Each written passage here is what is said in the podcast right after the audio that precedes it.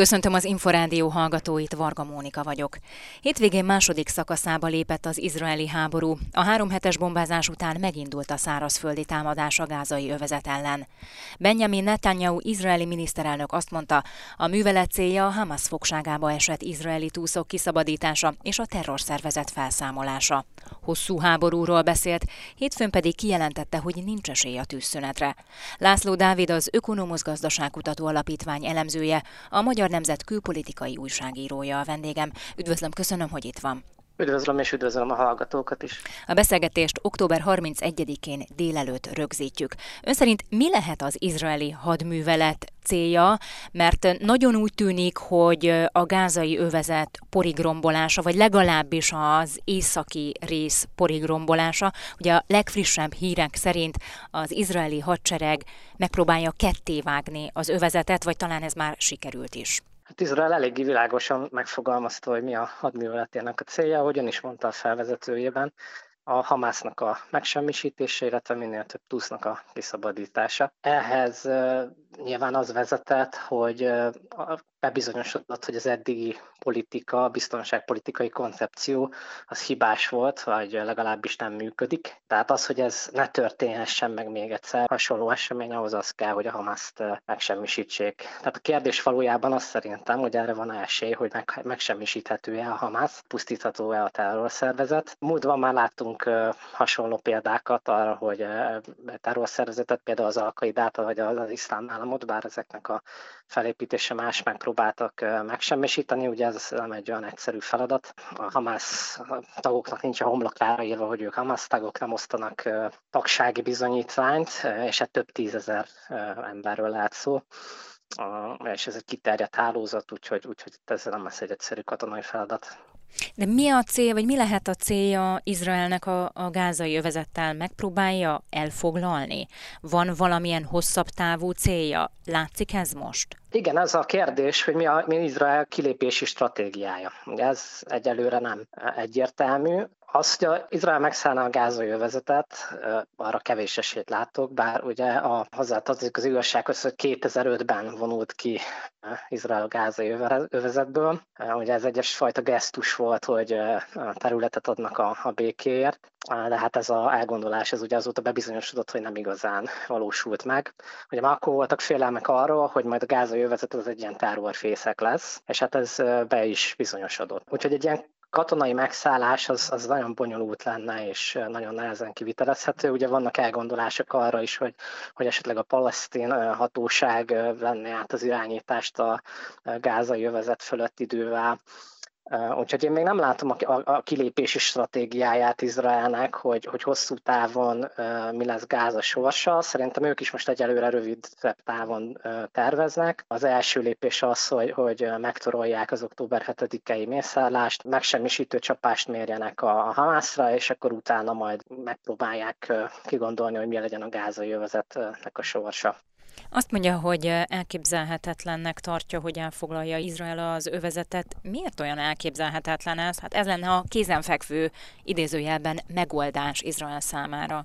Azért, mert nem érdeke, tehát nagyon bonyolult feladat, katonai biztonsági feladat lenne a, a ellenőrizni ezt a térséget, hiszen, mint említettem, a, a ráadásul Hamásztól nem is tud megszabadulni teljesen, ez is bizonyos egy rendkívül ellenséges környezetben. Ez rendkívüli költségekkel járna Izraelnek, biztonságilag nagyon veszélyes lenne, semmiféle érdeke nem fűződik hozzá, hogy őt, őt ezt mondjuk aktívan ellenőrzés alá vonja katonailag ezt a területet. A Hamász nyilván sejtette, hogy lesz válaszcsapás, és hogy eh, nyilván nem is finom válaszcsapás Izraeltől. Miért indította el akkor október 7-én a támadását? Mi volt a célja ezzel?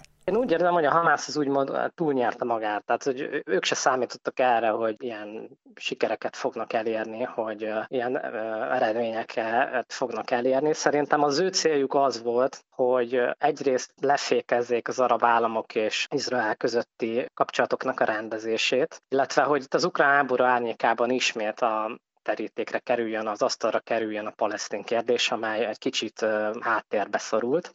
És emellett persze voltak olyan céljaik is, hogy csapást mérjenek Izraelre, elraboljanak minél több túszt, és akkor ez majd nekik jó alkú alapot fog jelenteni.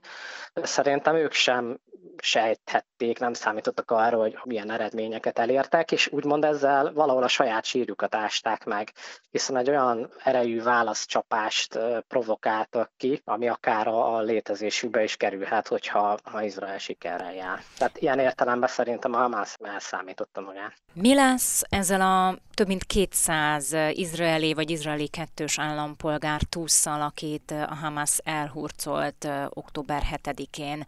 A szakértők azt mondják, hogy a túlszejtésnek az egyik célja az volt, hogy hátráltassák az izraeli szárazföldi műveletet. Most akkor már nincs arra reális esély, hogy ezek a túszok élve hazaérjenek? Igen, ez most Izraelnek egy nagy dilemmája, hogy, hogy mi, legyen a, mi lesz a túszoknak a sorsa. Nem is túl aktívan kommunikálnak ezzel kapcsolatban. Persze elmondják azt, hogy a cél minden túsznak a kiszabadítása, de hát kérdés az, hogy, hogy van-e erre reális esély. Ugye erre kétféle módszer van. Az egyik az, hogy katonai műveletekkel, különleges egységekkel kiszabadítják ezeket a titkos helyen őrzött túszokat. Ennek azonban a megvalósítása az rendkívül nehéz, hiszen nagyon nagy számú túszról van szó, tehát az, hogy egyszerre több helyen fogva tartva, tehát ennyi embert sikerrel kiszabadítsanak, arra, arra kicsi az esély. Bár hozzá tartozik, hogy ennyi embert meg titokba tartani, az meg szintén nehéz, tehát így talán könnyebb azonosítani a tartózkodási helyeiket.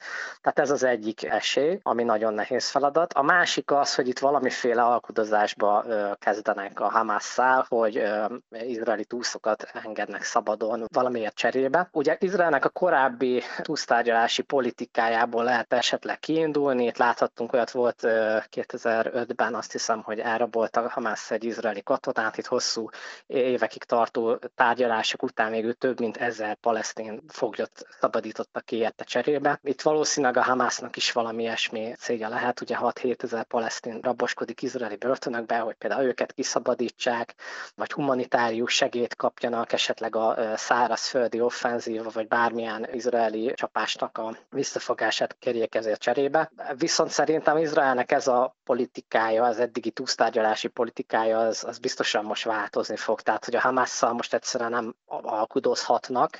Nincs ilyen társadalmi elvárás se velük szembe. Tehát inkább feláldozzák a túszokat? Szerintem mindent meg fognak tenni azért, hogy a túszokat kiszabadítsák, és ugye is vannak is már erre jó példák, tehát éppen egy művelet során sikerült kiszabadítani egy túszt. Néhány túsz ugye a Hamász engedett el, ilyen-olyan állítólag humanitárius segítségért cserébe. Tehát a cél az nyilván, hogy, hogy minden túszt kiszabadítsanak, de amikor nemzetbiztonsági érdekekről van szó, akkor az nyilván fontosabb, mint az, hogy terroristákkal tárgyaljanak, Úgyhogy ez egy nagyon kemény dilemma, amelyel Izrael most szembenéz, de én azt gondolom, hogy a offenzívát, vagy a Hamász megsemmisítésére irányuló törekvéseket a túszok nem múlva nem fogják megállítani. És mi lesz a gázai civil lakossággal? most már 8000-nél tart az áldozatok száma, és nincs gyakorlatilag sem víz, sem elektromos áram, sem élelmiszer, tehát tényleg humanitárius katasztrófáról beszélhetünk. Izraelnek mindegy milyen áron torolja meg az október 7-i támadást, a nemzetközi közösség nyomása sem számít a tekintetben? Hát először is ezeket az áldozatokról szóló jelentéseket én azért fenntartásokkal kezelném, tehát ez a Hamásznak az egészségügyi minisztériuma, ami közé teszi ezeket az adatokat, tehát ez egy terje a szervezetnek az adatközlése, amelyet hát legalábbis fenntartásokkal kell kezelni ezeknek a hitelességét. Ugye már többször bebizonyosodott, hogy ezek tévesek. Ugyanakkor az egyértelmű látszik a felvételeken, hogy iszonyatos veszteségeket szenvednek a civilek is, sajnos. Természetesen Izraelnek sem mindegy az, hogy milyen áron torolja meg a, az október 7-i támadást. Amellett, hogy Izrael közlése szerint mindent megtesz azért, hogy védje a civileket, látható, hogy nagy számban százával halnak meg civilek is a támadásokban, és hát igen, ez a kérdéses pont, hogy mikor éri el a nemzetközi nyomás azt a szintet, amikor Izrael kénytelen lesz esetleg meghátrálni Ugye látunk már hasonlót, 2014-ben indított utoljára a szárazföldi offenzívát, korlátozott volt az is Izrael a gázai övezetben, és az is több mint egy hónapig tartott, és egyszerűen egy idő után olyan szintű nemzetközi nyomás helyeztek Izraelre, hogy, hogy meghátrált. Én szerintem ettől még távol vagyunk, illetve ez most egy olyan vörös vonal, volt ez az október 7-i támadás, olyan szintű a társadalomnak is a felháborodása, hogy szerintem ez a a hatásokkal jobban ki fog tolódni, és ráadásul itt a, az biztos, hogy a katonai céloknak a valósításához hónapok kellenek, tehát hogy itt azért egy elhúzódó hadműveletre lehet számítani, és ugye most még amit látunk, ezek az, ez a szárazföldi hadművelet is, ami már, ami már elkezdődött, még ez is nagyon korlátozott, úgyhogy itt még valószínűleg ez még ki fog bontakozni jobban, amire nyilván a nemzetközi közösség is felháborodással fog reagálni részint, de az a nyomás, ami után Izrael még esetleg átgondolja a hadművelet leállítását, arra szerintem még biztosan várni kell. Ugye a gázai lakosság szó szerint be van zárva, az övezet határán kerítés van, Egyiptom pedig nem nyitja meg a rafaki határátkelőt előttük. Miért nem akarja beengedni Egyiptom a palesztinokat? Egyiptom Jordánia is kijelentette, hogy nem fogja beengedni a esetleges palesztin menekülteket. Nyilván azért nem, mert ezt nem érzi a saját felelősségének. Ugye a korábbi történelmi példa bebizonyította, hogy ha egyszer a palesztinok elmenekültek, akkor nem tudtak visszatérni a szülőföldjükre. Magára húzná ezzel Egyiptom a palesztin problémát? A, a palesztin probléma már így is fontos része az egyiptomi politikának, de igen, tehát ugye Libanonban, Jordániában, ahol jelentős palesztin menekült közösség él, ott is azt látjuk, hogy palesztin menekülteknek esélye sincs a visszatérésre, viszont nem is igazán integrálódtak a társadalomba. Tehát nyilván Egyiptom is Jordánia, vagy akár Libanon sem szeretne újabb palesztin százezrek menekülteket befogadni, amely óriási gazdasági, illetve ne felejtsük el, hogy a biztonsági kockázatot is jelent. Tehát, hogy hogy oldják meg egyiptomiak is, hogy mondjuk Hamász terroristák ne szivárogjanak át, ne menjenek a menekültekkel együtt át Egyiptomba. Úgyhogy nyilván ezt a problémát ők sem akarják maguknak. Ez a Geotrendek. Az Inforádió külgazdasági és geopolitikai magazinja. Vendégem László Dávid az Ökonomusz Gazdaságkutató Alapítvány elemzője, a Magyar Nemzet külpolitikai újságírója, akivel az izraeli-palesztin háborúról beszélgetünk. Cisjordániával mi lehet Izrael terve? Ugye már itt is voltak katonai műveletek. Már az október 7-i támadás követően is megfogalmaztak olyan elemzések és kritikák, hogy Izrael azért érte váratlanul ez a támadás, mert valójában Cisjordániára figyelt. Azt láthattuk ugyanis, hogy Cisjordániában, főként az úgynevezett menekült táborokban erősödnek a szélsőségesek, akik támadásokat szerveznek Izrael ellen. Na most ezeket a menekültáborokat egyébként nem úgy kell elképzelni, mint mondjuk ilyen sátortáborokat, mint amilyeneket Törökországban láthattunk, hanem ezek még évtizedekkel ezelőtt kiépített területek, amelyek már a ilyen város a városba, tehát teljesen illeszkednek a városképbe, viszont ezek lettek a gócpontjai a palesztin szélsőséges szervezeteknek, és innen szerveztek támadásokat. Nyilván Izraelnek arra is figyelni kell, hogy esetleg a gázai övezetben kialakuló feszültség az beterjedjen át Cisjordániára. Mert hogyha egy, ott is megnyílik úgymond egy front, tehát arról az, abból az irányból is palesztin szélsőségesek támadnak Izraelre, akkor az, az nyilván jelentős biztonsági kockázatot jelent.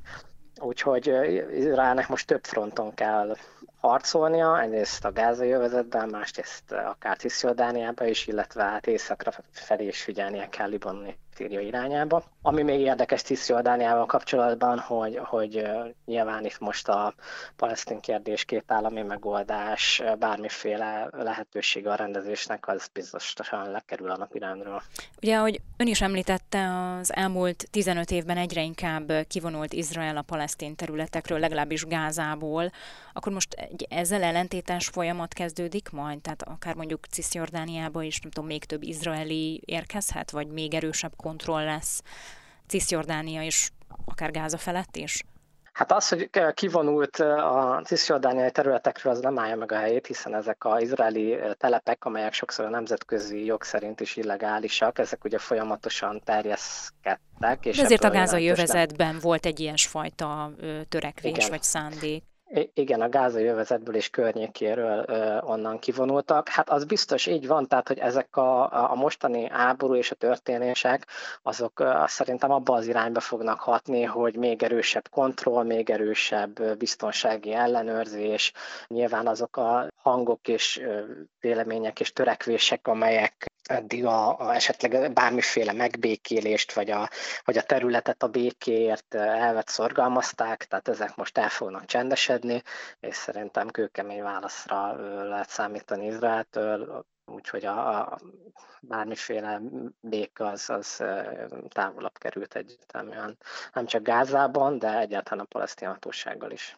Beléphet még valaki a háborúba? Erre utal talán az imént, hogy északon is figyelnie kell Izraelnek.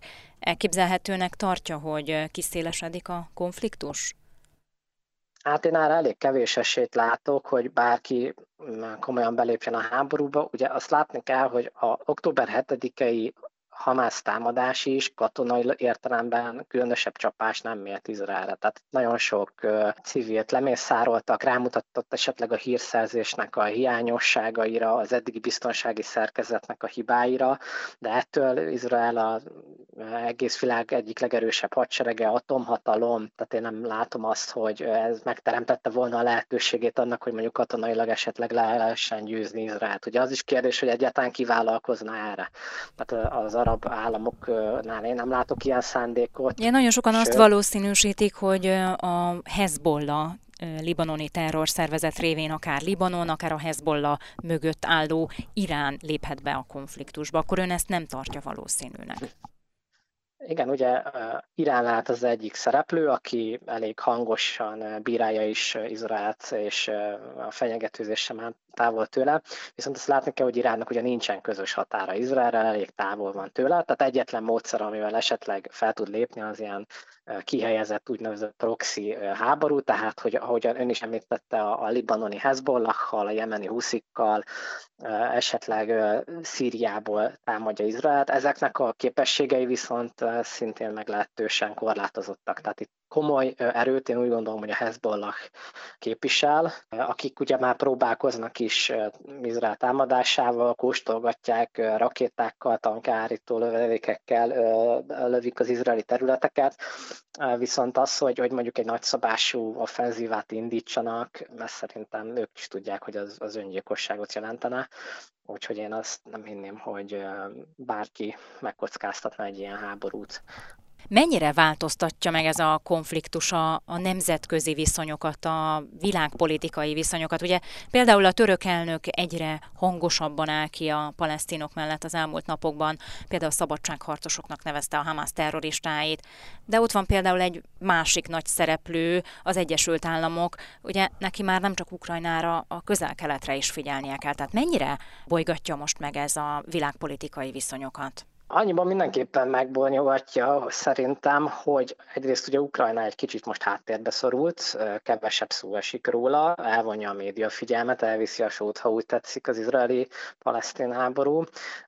Úgyhogy ez egy, egy, egy igenis fontos következmény, bár nem hiszem most stratégiai. Az is biztos, hogy, hogy ez a háború meg fogja akasztani azt a folyamatot, hogy Izrael rendezi a kapcsolatait a többi arab vagy akár a muszlim állammal, tehát például Törökországgal is volt egy közeledés, ennek most biztosan vége, vagy Szaudarábiával is, mert ugye arról szóltak a hírek, hogy, hogy egyre közelebb kerül a megegyezés, most ennek is egy időre vége szakadt. Ugyanakkor egy stratégiai értelemben én olyan hosszú távú következményeket nem látok. Ugye szintén emlékeztetnék rá, hogy 2014-ben volt ez a háború, amikor hasonlóan felboldult a nemzetközi közvélemény, Ugye ott tő, szintén több ezer palesztin áldozatról és néhány tucat izraeli halottról volt szó, és akkor is mindenki azt hitte, hogy ez majd esetleg át fogja rendezni a viszonyokat. Ehhez képest néhány évre rá megkötötték az első Ábrahám egyezményeket, az, amihez újabb és újabb államok csatlakoztak később. Tehát látszik, hogy még az arab államok körében is viszonylag rövid életű a felháborodás, és egyszerűen stratégiailag nem írja felül az érdekeket egy ilyen háború. És milyen hatása lesz a háborúnak az izraeli politikában, az izraeli belpolitikában? Ugye most egységkormány alakult, mindenki a megtorlásra figyel, a túszok miatt aggódik, de hát előbb-utóbb felmerül a felelősség kérdése, hogy miként történhetett meg az október 7-i támadás. Elképzelhető, hogy ez az ügy Netanyahu miniszterelnöki székébe kerül? Ugye láttunk már ilyet a Jom Kipuri háború után Golda Meir miniszterelnöknek és a kormányának le kellett mondania. Igen, nyilván most még annak a, abban a szakaszban járunk, hogy most a egységes a nemzet és a megtorlása legfontosabb, a háború a legfontosabb, és ilyenkor még a politikai felelősségvállalásról kevés szó esik, de azért már most is esik szó, látszik. Tehát pont most volt Benjamin Netanyahu miniszterelnöknek egy kisebb botrányt okozó bejegyzése arról, hogy a hírszerzésre próbált tolni a felelősséget, és hát igen, valószínűleg itt ez egy nagy közös felelőssége lesz a hírszerzésnek, a katonaságnak, és hát nyilván a politikának is. change. Az, hogy ez esetleg Benjamin Netanyahu székébe kerülhet-e majd, szerintem még korai megmondani, azért a miniszterelnök az nagy túlélő, és az elmúlt évtizedekben bebizonyította, hogy nagyon komoly kihívásokkal, botrányokkal után is képes volt felállni, és újra megválasztották most is. De az biztos, hogy nehéz helyzetben van, és nehéz helyzetben lesz. Most még van ideje arra, hogy, hogy esetleg itt is próbálja menteni, ami menthető és kitaláljon valamilyen menekülési stratégiát, úgyhogy ezt, ezt majd szerintem csak akkor fogjuk megtudni, hogy milyen politikai következmények lesznek, hogyha a háborúnak vége, ami pedig még hónapokig fog tartani. László Dávidot az Ökonomusz Gazdaságkutató Alapítvány elemzőjét, a Magyar Nemzet külpolitikai újságíróját hallották. A beszélgetés és a korábbi adások is elérhetők az infostart.hu oldalon. Köszöni a figyelmüket a szerkesztő műsorvezető Varga Mónika.